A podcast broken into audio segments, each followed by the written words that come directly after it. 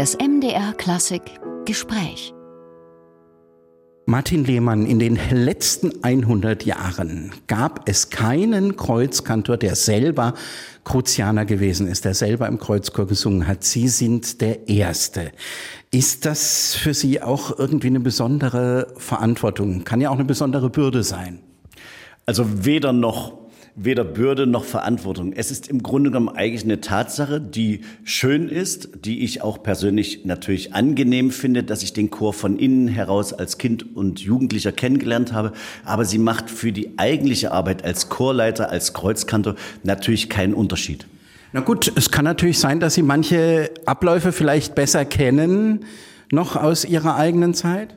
Das ist sicherlich so. Natürlich ist mir eine Christfesper, eine Christmette, so Formate, die eben einmalig in Dresden sind, bewusst, weil ich als Kind und Jugendlicher selber eben Teil des Aufführungsapparates war. Aber ich sag mal, das ist ja bei jeder Stelle, bei jedem Leiterwechsel eigentlich so, dass doch vieles unbekannt ist und darauf stellt man sich auch ein. Insofern vielleicht kleiner Feldvorteil für mich.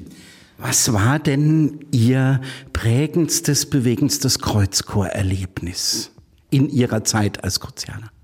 Also für mich war in der fünften Klasse sehr, sehr bewegend, erstes Mal Johannespassion zu musizieren. Das habe ich als eine unglaublich großartige und intensive Aufführung in Erinnerung, die mich am Ende im Schlusschoral zu Tränen gerührt hat als Sänger.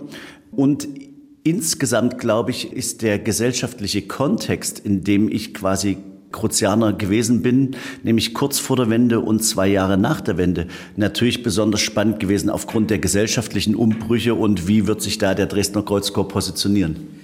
Ich kann mir vorstellen, dass da auch das ein oder andere in Anführungsstrichen Revolutionäre war. Also waren die Kruzianer selber auch Sie mit an der friedlichen Revolution in Dresden beteiligt? Ja, das waren wir und mit Stolz auch. Also ich erinnere mich sehr genau daran, wie wir mit weißen Blumen eben als Zeichen der Friedfertigkeit eben äh, unterwegs waren in der ersten Reihe der Demonstrantinnen und Demonstranten und äh, diese Blumen eben dann an die schwer bewaffneten, damals noch Volkspolizisten übergeben haben. Und das war für uns ein absolutes Muss. Unsere Lehrer haben damals natürlich gesagt, das ist verboten, wir dürfen da nicht hingehen und sowas. Und äh, ganz bewusst sind wir natürlich hingegangen und haben eben immer mit demonstriert.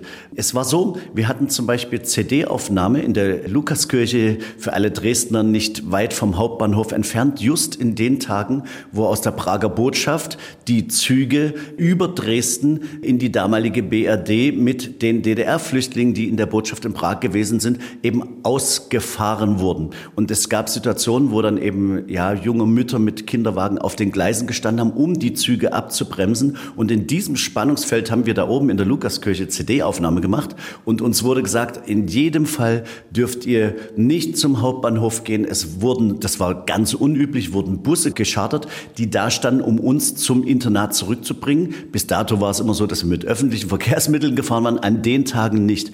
Und schon da merkt man, was für eine Spannung dort in der Luft lag und wie wir natürlich auch ein Stück weit, die wir ja durchaus im damals westlichen Ausland unterwegs waren, wie wir natürlich auch mitgeführt gefiebert haben und in dieser Situation uns positionieren mussten? Es sind ja in den Jahren vor der Wende etliche Kruzianer abgehauen in den Westen, geflüchtet. Also ich kann mir vorstellen, dass die Leitung da auch alarmiert war in diesen Wendetagen. Davon ist auszugehen, das haben wir als äh, Jugendliche natürlich nicht mitbekommen. Aber klar ist, dass natürlich auch ein Stück weit meiner jetzigen aktuellen Vergangenheit, nämlich als Leiter des Winsbacher Knabenchors, eben auch natürlich eng verknüpft ist mit denen, die damals eben sogenannte Republikflucht als Sänger eben betrieben haben. Weil natürlich die Jungs in der Regel alle im Winsbacher Knabenchor gelandet sind, um dort ihr Abitur dann in Westdeutschland fertig zu machen. Zu Ihnen und Ihrem Werdegang, Martin Lehmann. Wann ist Ihnen denn klar geworden, dass Sie den Beruf des Chorleiters anstreben? Es ist ja so, dass aus Kruzianern bis heute ja alles Mögliche wird. Rechtsanwälte, Zahnärzte. Also wann kam der Punkt, wo Sie gesagt haben, ich will die Musik zum Beruf machen? Das war eigentlich relativ spät.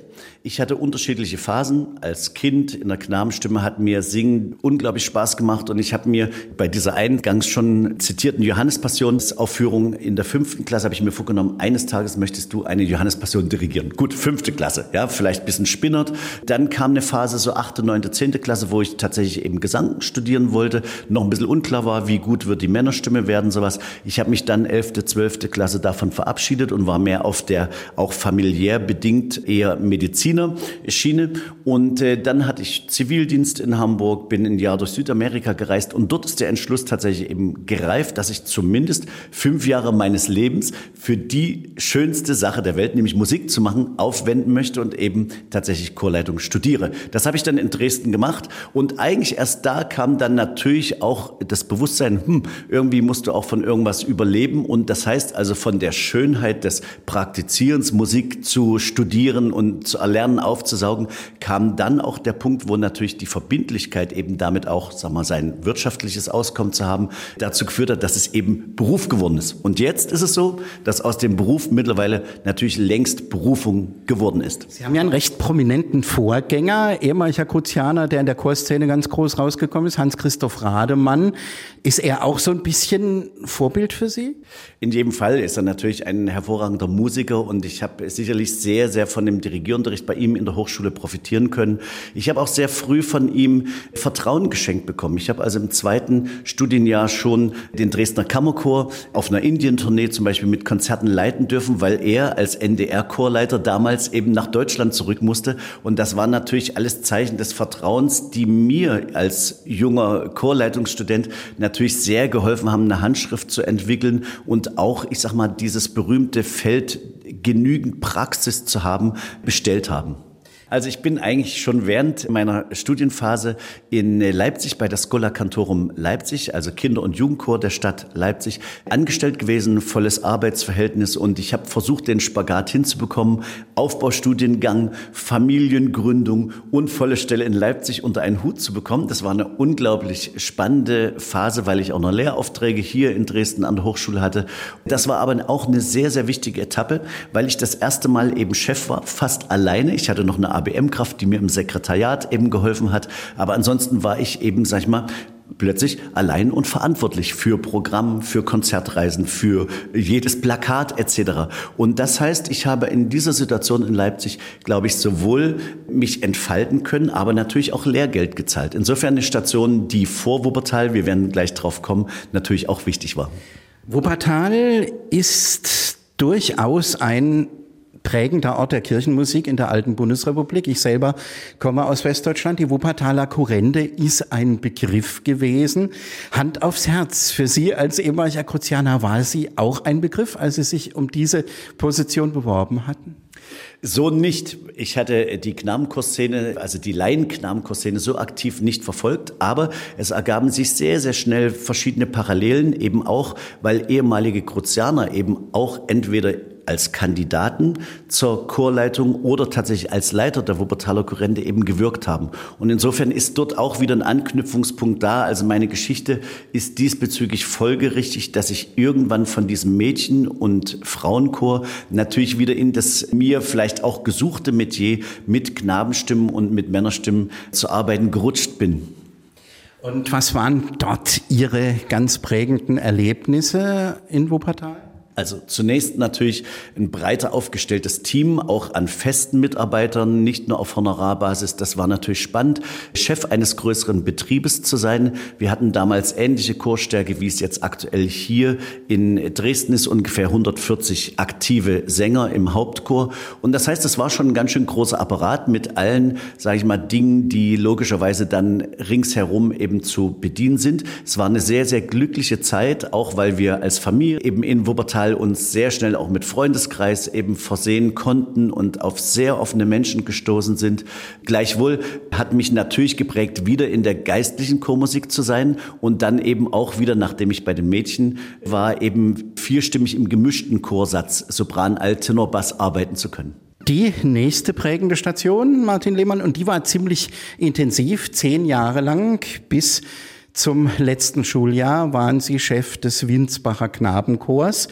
Und der ist ja interessanterweise, kann man zumindest so sagen, eine Ausgründung des Dresdner Kreuzchors gewesen. Der Gründer Hans Tamm war ja Kruzianer und hat versucht, wenn ich das richtig sehe, dieses Modell in der alten Bundesrepublik, in der evangelisch-lutherischen Kirche in Bayern zu etablieren. Sie haben ganz recht. Es ist genau so gewesen, dass also Hans Tamm nach dem Zweiten Weltkrieg eben nach Winsbach kam, ein bestelltes Feld vorfand, nämlich ein Pfarrwaisenhaus, so hieß es damals noch, mit circa 200 Jungen und was fehlte, war ein Knabenchor. Und dementsprechend hat er dann eben sehr schnell eben auch den Winsbacher Knabenchor aufgebaut und ich befinde mich in der Tat in der Nachfolge von Hans Tamm äh, beim Winsbacher Knabenchor. Nun ist er ja aus heutiger Sicht nicht unumstritten. Hans Tamm, Stichwort Erziehungsmethoden der damaligen Zeit, 1950er, 60er Jahren. Also es kann ja durchaus sein, dass da auch noch einige negative Dinge zutage kommen. Also wie sind Sie mit diesem Erbe dann auch umgegangen? Es war für mich immer im Kontext der damaligen Pädagogik und der damaligen Geschichte. Ich glaube, in den 50er, 60er Jahren nach dem Zweiten Weltkrieg, ja, sind wir mal ehrlich, in welchen Familien war Gewaltfreiheit tatsächlich schon weit verbreitet? Modernste Pädagogik hat sich aus meiner Sicht tatsächlich viel später herauskristallisiert und ich habe mich quasi mit meinen Arbeitsmethoden natürlich im jetzigen 21. Jahrhundert bewegt. Aber äh, Stichwort Aufarbeitung dieser Zeit, 1950er, 60er Jahre, die Sie ja auch nicht bewusst erlebt haben in Winsbach, war da unter Ihrer Ägide, ist da was ins Rollen gekommen? Die ist an sich sehr, sehr genau aufgearbeitet worden, schon vor meiner Zeit. Das Klangideal des Winsbacher Knabenchors, wie ich es kenne, ist ja von ihrem unmittelbaren Vorgänger Karl Friedrich Behringer geprägt, der ja über 30 Jahre lang den Chor geleitet hat. Und das ist ja ein sehr perfektionistisches Klangideal. Die Knabenstimmen klangen nach meinem Ermessen stellenweise fast eher wie junge Erwachsenenstimmen und gar nicht mehr wie Knabenstimmen. Ich habe den Eindruck, dass unter ihrer Ägide das Knabenhaftere wieder in den Klang zurückgekommen ist in Winsbach, vielleicht auch mit ihrem Kruzianer Hintergrund. Sehe ich das richtig? Ja, also ich glaube, was Winsbach immer ausgezeichnet hat, ist natürlich eine Homogenität des Chorklangs und daraus entwickelt eigentlich ein sehr breiter und satter Männerchorsound und darüber eben, wie Sie sagen, vielleicht die ein oder andere Nuance der Prägung. Ich selbst habe mich natürlich gefreut, wenn ein sehr klarer Fokus und ein sehr kristalliner, vielleicht eben auch knabenhaft geführter Ansatz eben dann die Sopran- und Altstimme ausmacht. Winsbach hat ja im Vergleich zum Dresdner Kreuzchor, da möchte ich auch noch drauf abheben, ich sage mal finanziell ungünstigere Ausgangsbedingungen. Also es ist nicht so eine starke Förderung da wie in Dresden durch die Stadt. Also der Chor muss natürlich viel Geld auch erwirtschaften durch Tourneen.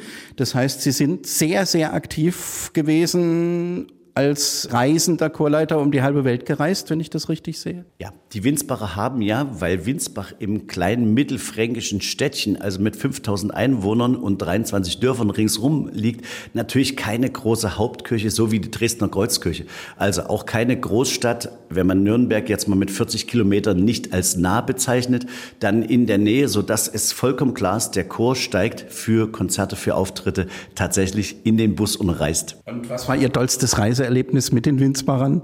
Oh, da gab's mannigfaltige. Also ich erinnere mich an, glaube ich, vier oder fünf China-Tourneen, wo wir unterwegs waren. Ich erinnere mich an eine grandiose Tournee Spanien und Italien mit Hamollmesse von Johann Sebastian Bach. Das äh, sind sehr, sehr glückliche Zeiten natürlich als Chorleiter dann gewesen. Daraus höre ich, dass Sie durchaus auch in Winsbach hätten bleiben können. Aber was war dann der Auslöser, sich in Dresden ums Kreuzkantorat zu bewerben? War es die Heimatsehnsucht, kann man das so sagen, zurückzukommen?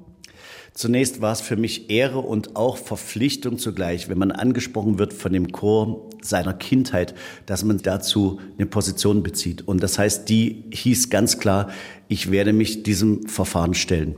Das Zweite, natürlich, ich bin jetzt kurz vor 50, man überlegt auch, gibt es eine berufliche Etappe, die nochmal Neubeginn heißt, oder ist man dem damaligen, sage ich jetzt, Winsbach eben so fest verpflichtet, dass man sagt, es ist im Grunde genommen annähernd klar, dass man bis zur Rente dort arbeitet. Und es kam als drittes eben so ein Aspekt dazu, der rein familiär ist. Unsere Kinder sind aus dem Haus rausgewachsen mit dem Ende der Schullaufbahn. Und insofern haben auch wir als Ehepaar, meine Frau und ich, nochmal neu sortiert und gesagt, okay, wir können uns Aufbruch nochmal vorstellen. Nun sind Sie erst wenige Tage im Amt. Also Sie können wahrscheinlich noch nicht so viel sagen, aber wie haben die Jungs Sie aufgenommen? Wie wurden Sie begrüßt? Also das war fantastisch. Wir hatten vor dem Schuljahresbeginn unmittelbar fünf Tage gemeinsam Chorfahrt. Das hatte ich mir auch gewünscht, weil es natürlich einen ganz anderen Einstieg ermöglicht, als neuer Kreuzkantor mit den Jungs in Kontakt zu kommen. 140 Namen, 140 Gesichter, 140 Geschichten dahinter. Und wie soll man die am ersten Schultag, wo zig Lehrer neu sind und wo man eine Stunde Chorprobe gemeinsam hat, wie soll man da ein Standing entwickeln, ein Gefühl bekommen? Deswegen, wir waren unterwegs, haben sehr, sehr glückliche Tage verlebt mit Zeit, mit Erlebnispädagogik, mit Chorproben. Und das hat uns, glaube ich, schon als Team ein gutes Stück zusammengebracht. Das heißt, der eigentliche Schulbeginn war gar nicht so entscheidend, sondern die Tage davor. Jetzt natürlich die spannende Frage, was wird das Publikum in Dresden, in der Kreuzkirche, aber auch in, in Anführungszeichen, weltlichen Räumen in Zukunft erwarten? Welche Repertoire-Schwerpunkte werden Sie setzen? Vielleicht auch, um sich von Ihrem Vorgänger Roderich Kreile ein bisschen abzuheben. Ich kann mir vorstellen, vielleicht wieder mehr traditionelles Kreuzchor-Repertoire, Stichwort Rudolf Mauersberger, Stichwort spezifische Dresdner Tradition? Was schwebt Ihnen vor?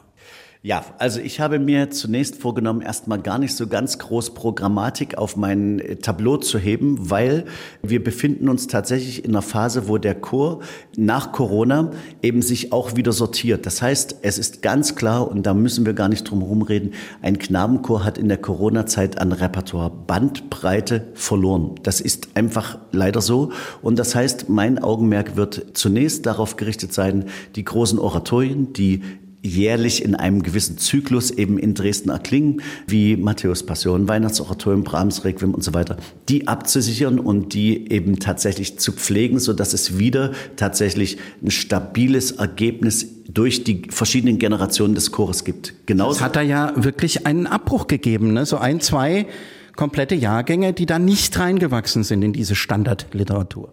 So ist es. Genau das ist eben das Thema. Und wenn man das jetzt noch mal weiter zuspitzt im A cappella Bereich, ist natürlich klar, ist die Bandbreite deutlich geringer. Also von alter Musik bis zur Moderne ist der eigentliche Kanon, den der Dresdner Kreuzchor zur Verfügung hat, leider durch Corona geschrumpft. Und äh, ein absoluter Respekt an die Jungs und an Roderich Kreile, was er in der Kürze der Zeit nach Corona wieder aufgebaut hat und äh, zum Klingen gebracht hat. Und das möchte ich natürlich jetzt verstetigen. Und ich ich glaube, eine Programmatik stellt sich dann auch natürlich ein, wenn ich weiß, wie klingt der Chor, wie schnell ist er im Repertoire erlernen. Und äh, wir haben jetzt erste Schritte schon gemacht. Wir wollen in der Vesper etwas mehr liturgisch arbeiten. Ich habe den Dresdner lebenden Komponisten Wilfried Kretschmer gewinnen können, eben im Bereich der Introiten, also der Eingangswechselgesänge, Akzente für uns zu schreiben und zu komponieren. Das ist also sehr doch wieder mehr Augenmerk auf die gottesdienstliche, auf die liturgische Musik.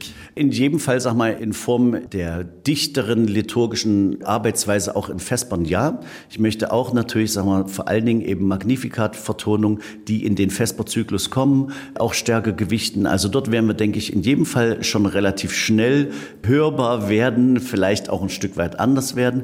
Aber ansonsten wirklich nochmal mein Respekt für das, was Roderich Kreile mir übergeben hat. Und das versuche ich jetzt erstmal zu stabilisieren, zu verstetigen. Und dann geht's natürlich klar in in Richtung Schutzpflege. Das ist vollkommen klar. Ich möchte auch, dass eben die Dresdner Kreuzkantoren, die ein Övre hinterlassen haben, eben zum Klingen gebracht werden, Dresdner Komponisten im Allgemeinen. Aber es ist natürlich so, wir sind ja längst diesbezüglich Weltenbürger. Das heißt, wir suchen ganz sicher eben auch nach Chormusik aus Amerika oder anderen Kontinenten, das äh, eben zum Dresdner Kreuzchor Klang passen wird.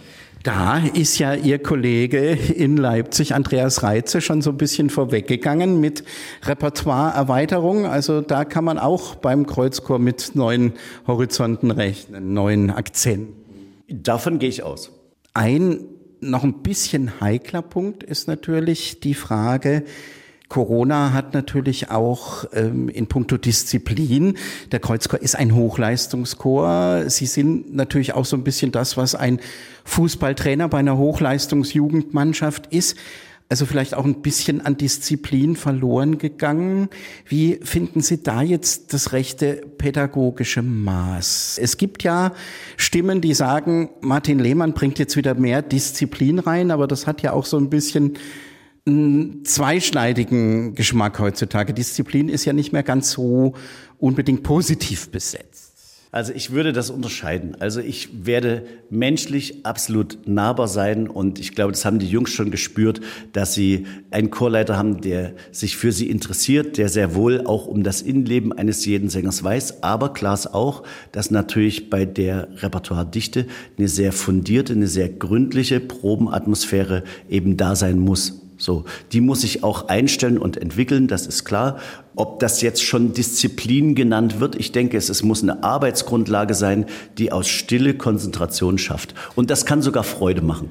Das ist natürlich umso schwieriger heute, weil die Ablenkung doch, ich sag mal, neue Medien, Internet und so weiter größer ist, als es vielleicht vor 15, 20 Jahren war, der Jungs. Ja, ich denke, da kommen viele Facetten dazu. Es ist das Singen insgesamt in der Gesellschaft nicht mehr so verbreitet. Also das heißt, vielleicht ist es für die Jungs sogar neu, sich, sage ich mal, im Bereich klassischer Chormusik überhaupt zu entfalten. Vielleicht sind sie auch stimmtechnisch eben noch weiter heranzuführen. Sie haben angesprochen, dass vielleicht eben konzentrative Auffälligkeiten da sind. All das sind natürlich Dinge, die uns von einem Knabenchor in den 50er oder 60er Jahren des alten Jahrhunderts deutlich unterscheiden. Und das heißt, da ist unsere Aufgabe natürlich pädagogisch, methodische Antworten drauf zu finden. Da möchte ich natürlich auch noch ansetzen, Martin Lehmann, Stichwort Nachwuchsgewinnung, Nachwuchsfindung. Da war ja Corona auch wahrscheinlich eher ein Problem. Wie wollen Sie das in Zukunft bewerkstelligen, den Nachwuchs für den Kreuzchor zu sichern? Also die Nachwuchsabteilung hat ganze Arbeit geleistet. Bisher ist es so, dass eben diese Nachwuchssorgen, die eklatanten bei uns fehlen. Aber natürlich ist es so, dass in den letzten Jahren durch Corona in den Jahrgängen 1 und 2, da wo unsere Ausbildung beginnt, weniger Jungs quasi ans Chorsingen oder an den Dresdner Kreuzchor herangeführt wurden. Das heißt, wir suchen durchaus spontan noch Jungen der dritten Klasse, die sagen, Mensch, wir sind auf dem Zug, wir singen gern und wir wollen beim Dresdner Kreuzchor anfangen. Also Sie müssen nicht nur aus Dresden kommen, Stichwort Stichwort Alumnat. Ja, wir haben ein fantastisches Alumnat, vor allen Dingen einen modernen Teil, der dazu gebaut wurde, der, sage ich mal, eigentlich das optimale Bildungskonzept und äh, Campus-Idee eben umsetzen kann. Und insofern freuen wir uns natürlich ganz klar auch über Jungs, die aus überregionalen Regionen um Dresden herum oder weiter weg zu uns stoßen. Die ganz existenzielle Frage, hat der Knabenchor eine Zukunft? Es gibt ja auch Stimmen, die sagen, nein, Mädchen singen genauso gut. Wir brauchen keine Knabenchöre mehr, keine dezidierten. Wie ist Ihre Position dazu? Naja, ich wäre nicht Kreuzkanter, wenn meine Position so wäre, dass ich dieses Argument gelten lasse, sondern ich glaube, mehr denn je haben Knabenchöre auch eine gleichgeschlechtliche Ausrichtung eines Chores ja, ihrem Bezug. Es gibt genauso Mädchenchöre. Niemand würde darüber diskutieren, haben Mädchenchöre noch eine Zukunft oder sowas. Sondern natürlich gibt es immer singbegeisterungsfähige oder singbegeisterte Jungen. Und genau die gilt es zu finden und eben in dieser reichen Knabenchor-Tradition, wie beim Dresdner Kreuzchor über 800 Jahre, eben in die Zukunft zu führen. Und Knabenchor ist mehr denn je aus meiner Sicht modern, weil wir uns als Team verorten, weil wir nicht Ellbogengesellschaft sind, sondern weil wir tatsächlich als Teamplayer zum Erfolg kommen. Und das heißt, die Eltern werden schätzen, dass die Jungen ganz sicher eben auch in diesem Bereich Sozialkompetenz eine unglaublich gute Lebensschule erfahren. Martin Lehmann, neuer Kreuzkantor, ganz herzlichen Dank für dieses Gespräch. Sehr gern. Martin Lehmann, in den letzten 100 Jahren gab es keinen Kreuzkantor, der selber Kruzianer gewesen ist, der selber im Kreuzchor gesungen hat. Sie sind der Erste. Ist das für Sie auch irgendwie eine besondere Verantwortung? Kann ja auch eine besondere Bürde sein. Also weder noch. Weder Bürde noch Verantwortung. Es ist im Grunde genommen eigentlich eine Tatsache, die schön ist, die ich auch persönlich natürlich angenehm finde, dass ich den Chor von innen heraus als Kind und Jugendlicher kennengelernt habe. Aber sie macht für die eigentliche Arbeit als Chorleiter, als Kreuzkantor natürlich keinen Unterschied. Na gut, es kann natürlich sein, dass Sie manche Abläufe vielleicht besser kennen, noch aus Ihrer eigenen Zeit? Das ist sicherlich so. Natürlich ist mir eine Christfesper, eine Christmette, so Formate, die eben einmalig in Dresden sind, bewusst, weil ich als Kind und Jugendlicher selber eben Teil des Aufführungsapparates war. Aber ich sag mal, das ist ja bei jeder Stelle, bei jedem Leiterwechsel eigentlich so, dass doch vieles unbekannt ist und darauf stellt man sich auch ein. Insofern vielleicht kleiner Feldvorteil für mich. Was war denn Ihr prägendstes, bewegendstes Kreuzchorerlebnis in Ihrer Zeit als Kruzianer?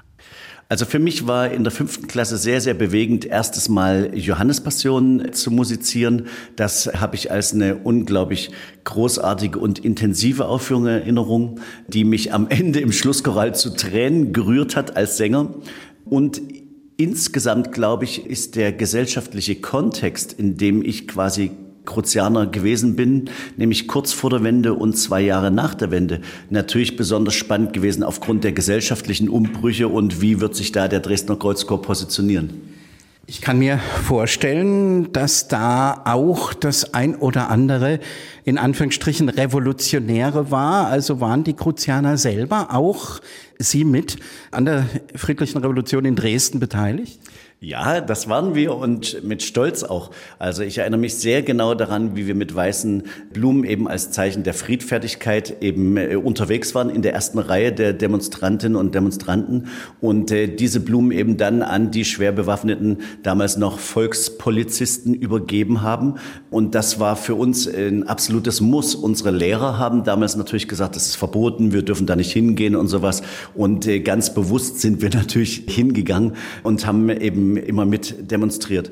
Es war so, wir hatten zum Beispiel CD-Aufnahme in der Lukaskirche für alle Dresdner nicht weit vom Hauptbahnhof entfernt, just in den Tagen, wo aus der Prager Botschaft die Züge über Dresden in die damalige BRD mit den DDR-Flüchtlingen, die in der Botschaft in Prag gewesen sind, eben ausgefahren wurden. Und es gab Situationen, wo dann eben ja junge Mütter mit Kinderwagen auf den Gleisen gestanden haben, um die Züge abzubremsen. Und in diesem Spannungsfeld haben wir da oben in der Lukaskirche CD-Aufnahme gemacht und uns wurde gesagt, in jedem Fall dürft ihr nicht zum Hauptbahnhof gehen. Es wurden, das war ganz unüblich, wurden Busse geschartert, die da standen, um uns zum Internat zurückzubringen. Bis dato war es immer so, dass wir mit öffentlichen Verkehrsmitteln gefahren waren, an den Tagen nicht. Und schon da merkt man, was für eine Spannung dort in der Luft lag und wie wir natürlich auch ein Stück weit, die wir ja durchaus im damals westlichen Ausland unterwegs waren, wie wir natürlich auch mitgeführt gefiebert haben und in dieser Situation uns positionieren mussten?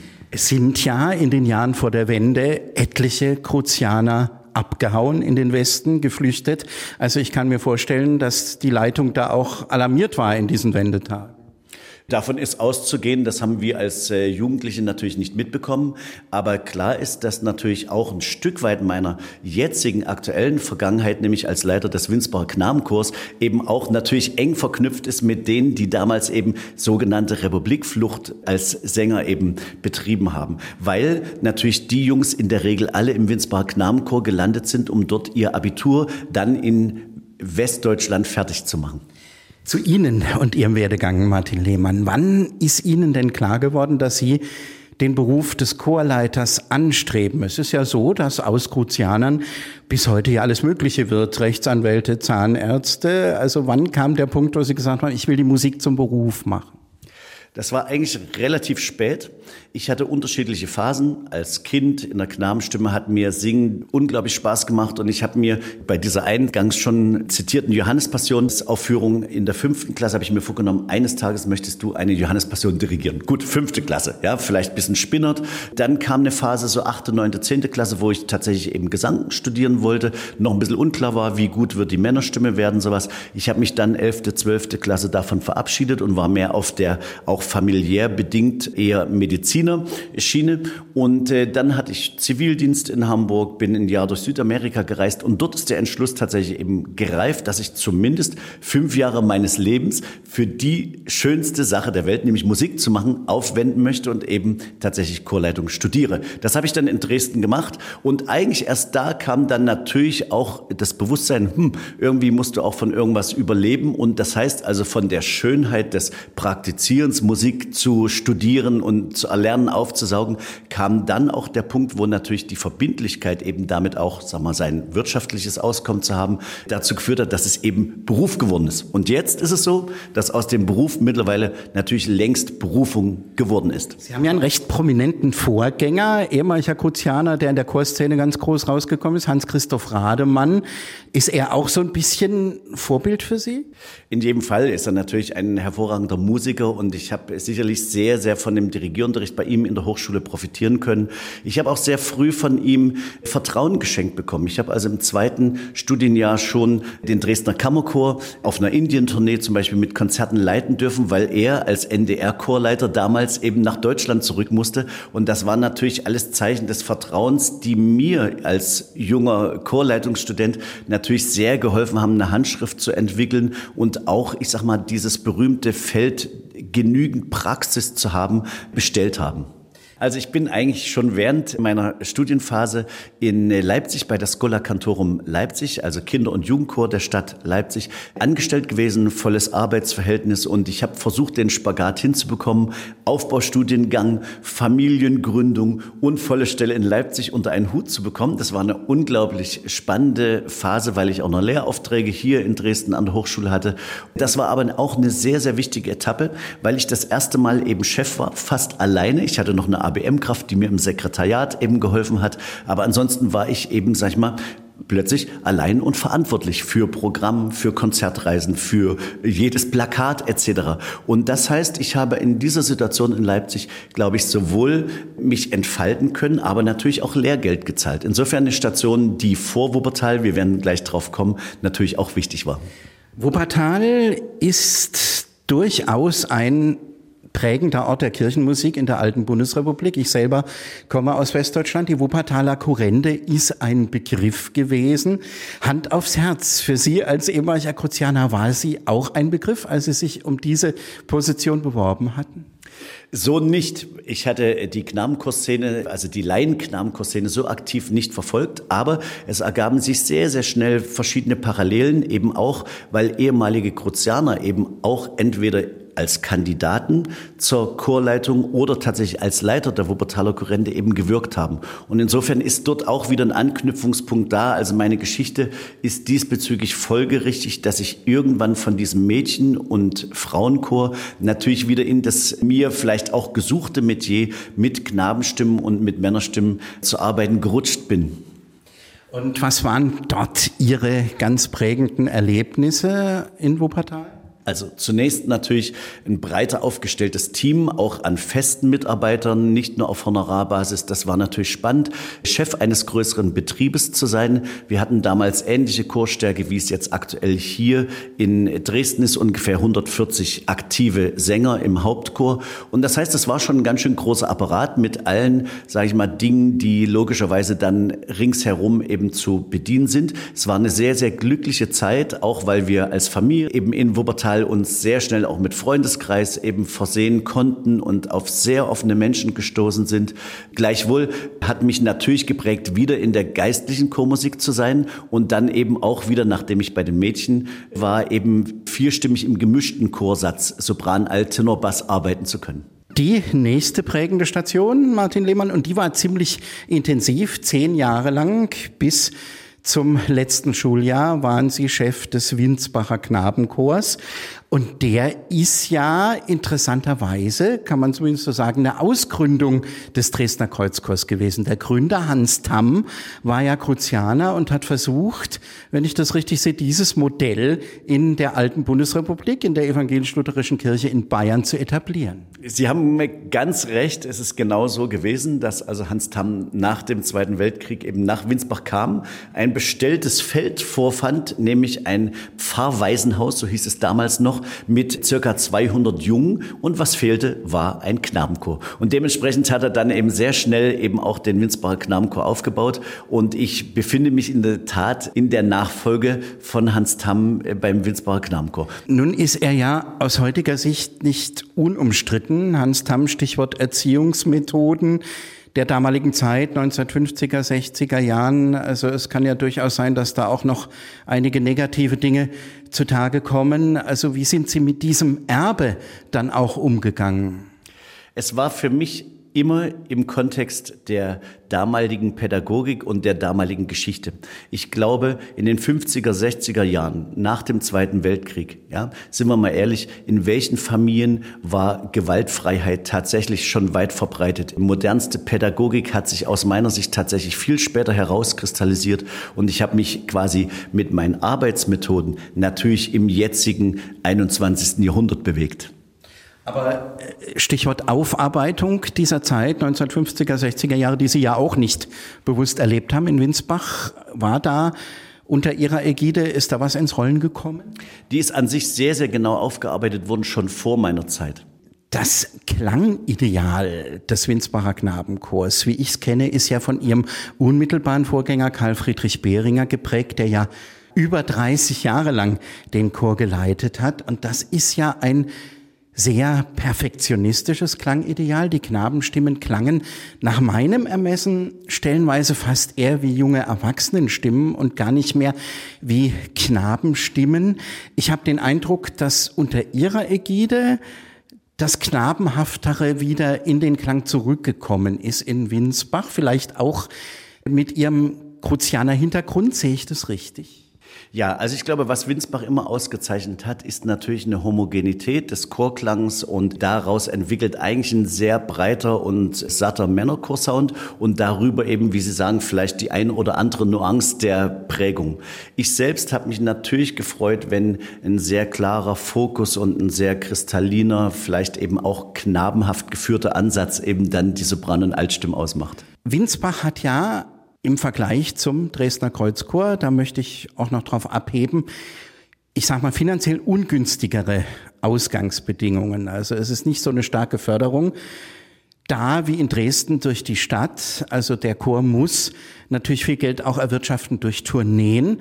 Das heißt, sie sind sehr, sehr aktiv gewesen als reisender Chorleiter um die halbe Welt gereist, wenn ich das richtig sehe? Ja, die Winsbacher haben ja, weil Winsbach im kleinen mittelfränkischen Städtchen, also mit 5000 Einwohnern und 23 Dörfern ringsrum liegt, natürlich keine große Hauptkirche, so wie die Dresdner Kreuzkirche. Also auch keine Großstadt, wenn man Nürnberg jetzt mal mit 40 Kilometern nicht als nah bezeichnet, dann in der Nähe, so dass es vollkommen klar ist, der Chor steigt für Konzerte, für Auftritte tatsächlich in den Bus und reist. Und was war Ihr tollstes Reise? Erlebnis mit den Winzbachern? Oh, da gab's mannigfaltige. Also ich erinnere mich an, glaube ich, vier oder fünf China-Tourneen, wo wir unterwegs waren. Ich erinnere mich an eine grandiose Tournee Spanien und Italien mit Hamollmesse von Johann Sebastian Bach. Das äh, sind sehr, sehr glückliche Zeiten natürlich als Chorleiter dann gewesen. Daraus höre ich, dass Sie durchaus auch in Winsbach hätten bleiben können. Aber was war dann der Auslöser, sich in Dresden ums Kreuzkantorat zu bewerben? War es die Heimatsehnsucht, kann man das so sagen, zurückzukommen? Zunächst war es für mich Ehre und auch Verpflichtung zugleich, wenn man angesprochen wird von dem Chor seiner Kindheit, dass man dazu eine Position bezieht. Und das heißt, die hieß ganz klar, ich werde mich diesem Verfahren stellen. Das Zweite, natürlich, ich bin jetzt kurz vor 50, man überlegt auch, gibt es eine berufliche Etappe, die nochmal Neubeginn heißt, oder ist man dem damaligen, sage ich jetzt, Winsbach eben so fest verpflichtet, dass man sagt, es ist im Grunde genommen annähernd klar, dass man bis zur Rente dort arbeitet. Und es kam als drittes eben so ein Aspekt dazu, der rein familiär ist. Unsere Kinder sind aus dem Haus rausgewachsen mit dem Ende der Schullaufbahn. Und insofern haben auch wir als Ehepaar, meine Frau und ich, nochmal neu sortiert und gesagt, okay, wir können uns Aufbruch nochmal vorstellen. Nun sind Sie erst wenige Tage im Amt. Also Sie können wahrscheinlich noch nicht so viel sagen, aber wie haben die Jungs Sie aufgenommen? Wie wurden Sie begrüßt? Also das war fantastisch. Wir hatten vor dem Schuljahresbeginn unmittelbar fünf Tage gemeinsam Chorfahrt. Das hatte ich mir auch gewünscht, weil es natürlich einen ganz anderen Einstieg ermöglicht, als neuer Kreuzkantor mit den Jungs in Kontakt zu kommen. 140 Namen, 140 Gesichter, 140 Geschichten dahinter.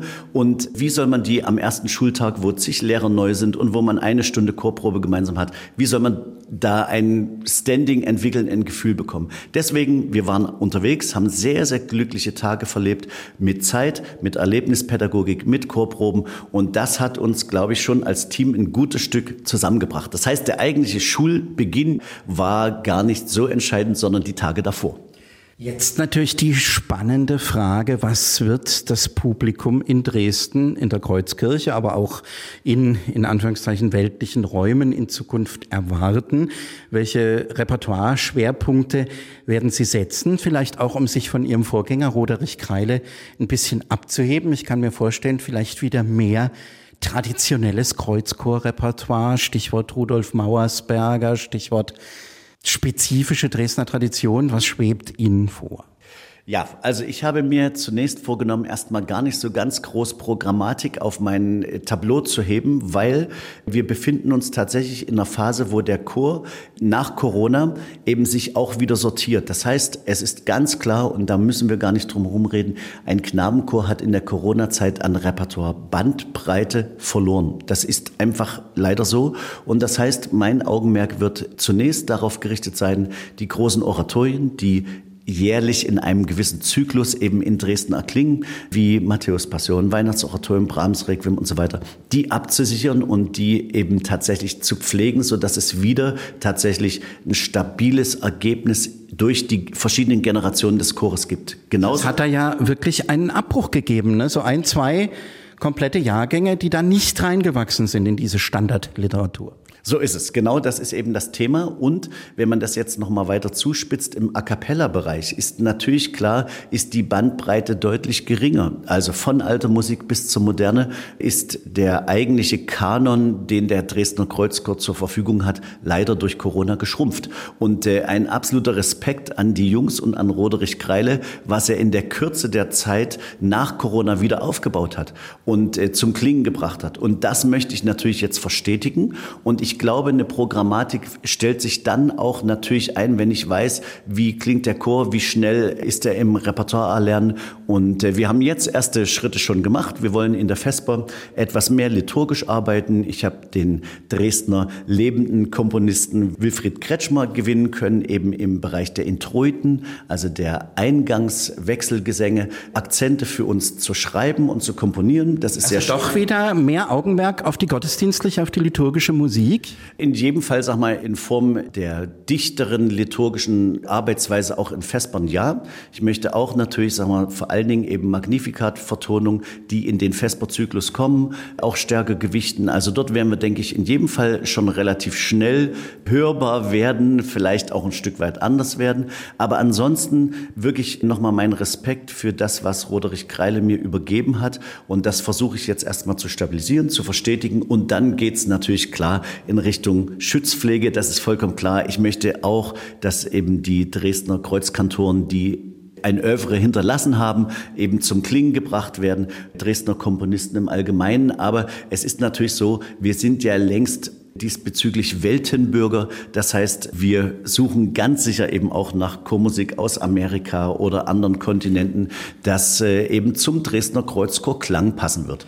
Da ist ja Ihr Kollege in Leipzig, Andreas Reitze, schon so ein bisschen vorweggegangen mit Repertoireerweiterung. Also da kann man auch beim Kreuzchor mit neuen Horizonten rechnen, neuen Akzenten. Davon gehe ich aus. Ein noch ein bisschen heikler Punkt ist natürlich die Frage, Corona hat natürlich auch ähm, in puncto Disziplin, der Kreuzchor ist ein Hochleistungschor. Sie sind natürlich auch so ein bisschen das, was ein Fußballtrainer bei einer Hochleistungsjugendmannschaft ist. Also vielleicht auch ein bisschen an Disziplin verloren gegangen. Wie finden Sie da jetzt das rechte pädagogische Maß? Es gibt ja Stimmen, die sagen, Martin Lehmann bringt jetzt wieder mehr Disziplin rein, aber das hat ja auch so ein bisschen einen zweischneidigen Geschmack heutzutage. Disziplin ist ja nicht mehr ganz so unbedingt positiv besetzt. Also ich würde das unterscheiden. Also ich werde menschlich absolut nahbar sein und ich glaube, das haben die Jungs schon gespürt, dass sie einen Chorleiter haben, der sich für sie interessiert, der sehr wohl auch um das Innenleben eines jeden Sängers weiß. Aber klar ist auch, dass natürlich bei der Repertoiredichte eine sehr fundierte, eine sehr gründliche Probenatmosphäre eben da sein muss. So, die muss ich auch einstellen und entwickeln, das ist klar. Ob das jetzt schon Disziplin genannt wird, ich denke, es, es muss eine Arbeitsgrundlage sein, die aus Stille Konzentration schafft. Und das kann sogar Freude machen. Das ist natürlich umso schwieriger heute, weil die Ablenkung doch, ich sag mal, neue Medien, Internet und so weiter größer ist, als es vielleicht vor 15, 20 Jahren war, der Jungs. Ja, ich denke, da kommen viele Facetten dazu. Es ist das Singen insgesamt in der Gesellschaft nicht mehr so verbreitet. Also das heißt, vielleicht ist es für die Jungs sogar neu, sich, sage ich mal, im Bereich klassischer Chormusik überhaupt zu entfalten. Vielleicht sind sie auch stimmtechnisch eben noch weiter heranzuführen. Sie haben angesprochen, dass vielleicht eben konzentrative Auffälligkeiten da sind. All das sind natürlich Dinge, die uns von einem Knabenchor in den 50er oder 60er Jahren des alten Jahrhunderts deutlich unterscheiden. Und das heißt, da ist unsere Aufgabe natürlich pädagogische, methodische Antworten drauf zu finden. Da möchte ich natürlich auch noch ansetzen, Martin Lehmann, Stichwort Nachwuchsgewinnung, Nachwuchsfindung. Da war ja Corona auch wahrscheinlich eher ein Problem. Wie wollen Sie das in Zukunft bewerkstelligen, den Nachwuchs für den Kreuzchor zu sichern? Also die Nachwuchsabteilung hat ganze Arbeit geleistet. Bisher ist es so, dass eben diese Nachwuchssorgen, die Eklatanten bei uns fehlen. Aber natürlich ist es so, dass in den letzten Jahren durch Corona in den Jahrgängen 1 und 2, da wo unsere Ausbildung beginnt, weniger Jungs quasi ans Chorsingen oder an den Dresdner Kreuzchor herangeführt wurden. Das heißt, wir suchen durchaus spontan noch Jungen der dritten Klasse, die sagen, Mensch, wir sind auf dem Zug, wir singen gern und wir wollen beim Dresdner Kreuzchor anfangen. Also, Sie müssen nicht nur aus Dresden kommen, Stichwort Stichwort Alumnat. Ja, wir haben ein fantastisches Alumnat, vor allen Dingen einen modernen Teil, der dazu gebaut wurde, der, sage ich mal, eigentlich das optimale Bildungskonzept und äh, Campus-Idee eben umsetzen kann. Und insofern freuen wir uns natürlich ganz klar auch über Jungs, die aus überregionalen Regionen um Dresden herum oder weiter weg zu uns stoßen. Die ganz existenzielle Frage, hat der Knabenchor eine Zukunft? Es gibt ja auch Stimmen, die sagen, nein, Mädchen singen genauso gut. Wir brauchen keine Knabenchöre mehr, keine dezidierten. Wie ist Ihre Position dazu? Naja, ich wäre nicht Kreuzkanter, wenn meine Position so wäre, dass ich dieses Argument gelten lasse, sondern ich glaube, mehr denn je haben Knabenchöre auch eine gleichgeschlechtliche Ausrichtung eines Chores ja, ihrem Bezug. Es gibt genauso Mädchenchöre. Niemand würde darüber diskutieren, haben Mädchenchöre noch eine Zukunft oder sowas. Sondern natürlich gibt es immer singbegeisterungsfähige oder singbegeisterte Jungen. Und genau die gilt es zu finden und eben in dieser reichen Knabenchor-Tradition, wie beim Dresdner Kreuzchor über 800 Jahre, eben in die Zukunft zu führen. Und Knabenchor ist mehr denn je aus meiner Sicht modern, weil wir uns als Team verorten, weil wir nicht Ellbogengesellschaft sind, sondern weil wir tatsächlich als Teamplayer zum Erfolg kommen. Und das heißt, die Eltern werden schätzen, dass die Jungen ganz sicher eben auch in diesem Bereich Sozialkompetenz eine unglaublich gute Lebensschule erfahren. Martin Lehmann, neuer Kreuzkantor, ganz herzlichen Dank für dieses Gespräch. Sehr gern.